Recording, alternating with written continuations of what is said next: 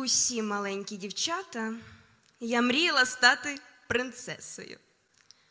Але як і усім принцесам мого дитинства, мені доводилося їсти кашу, вчити математику і робити інші, ну зовсім не принцеські речі.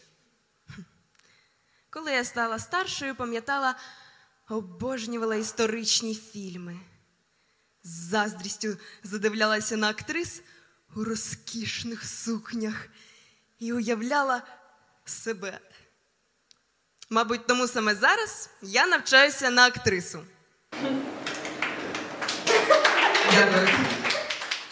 Але перша роль, яка мені дісталась в нашій акторській майстерні, була зовсім не принцеси, і навіть не її подружки. Це була курка. Це, звичайно, не перший раз, коли моїй тонкій творчій особистості довелося стикатися з реаліями дорослого життя.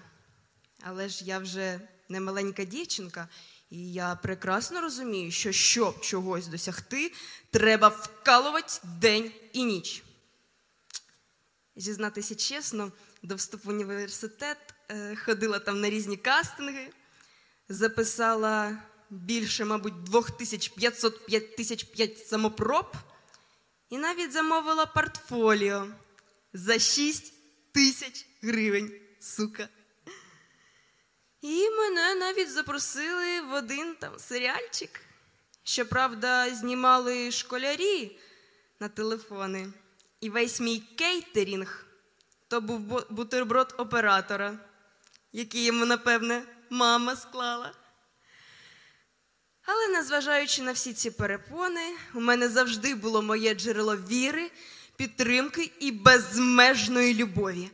Це мій тато. Кожен раз, коли мені щось не вдавалося, він казав, що пиріжками теж має хтось торгувати. Все ж таки вступила я в університет. Знаєте, в останній час ризики торгування пиріжками зростають. А все ж так добре починалось. Пам'ятаю, приїжджаю в Київ, вся квітну і пахну. Заходжу в університет, енергія б'є ключем, і весь мій творчий потенціал розбивається об список з кількості бажаючих вступити на мою спеціальність.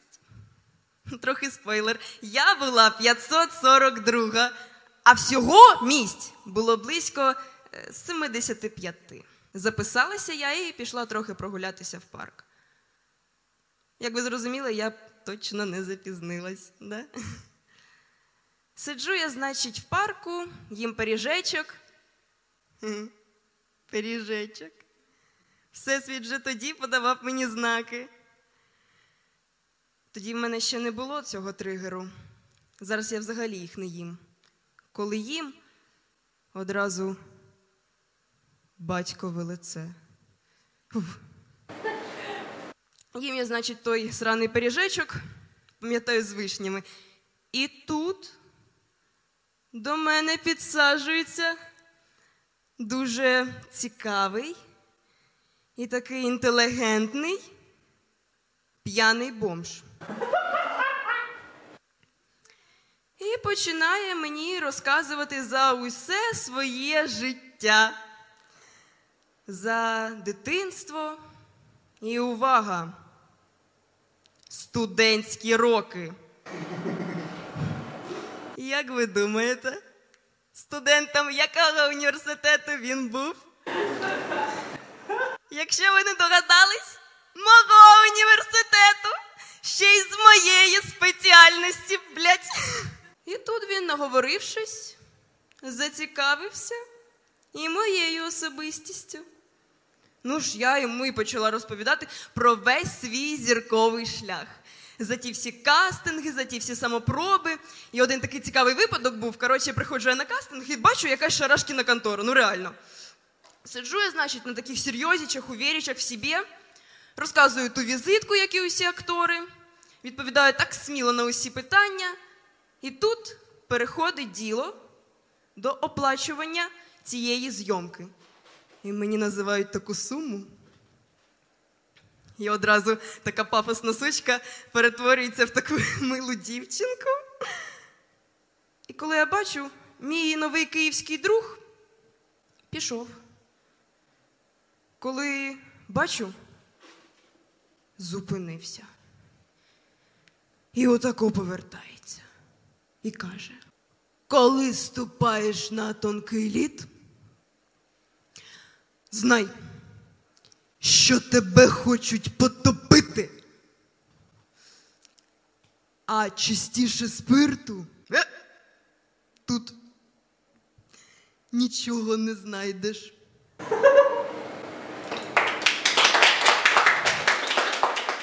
І, мабуть, тільки зараз я усвідомила усю суть цієї фрази. І то, мабуть, не до кінця. Але ж іншого мені не хочеться. А іншої не виходить. Я пробувала. Якось пам'ятаю, влаштувалась до бабуськи в ательє, так я собі усі пальці поколола. От. І голка з машинки прямо ось. Ой, вибачте. Також е, влаштувалася в кав'ярню. Ну і на наступний день мене вигнали. Машинка зламалась. Так вона реально сама зламалась. Мгм. А ще мені казали, що я добре малюю. І я майже вірила в це. Але якщо не бути великим художником, то краще не бути ним узагалі.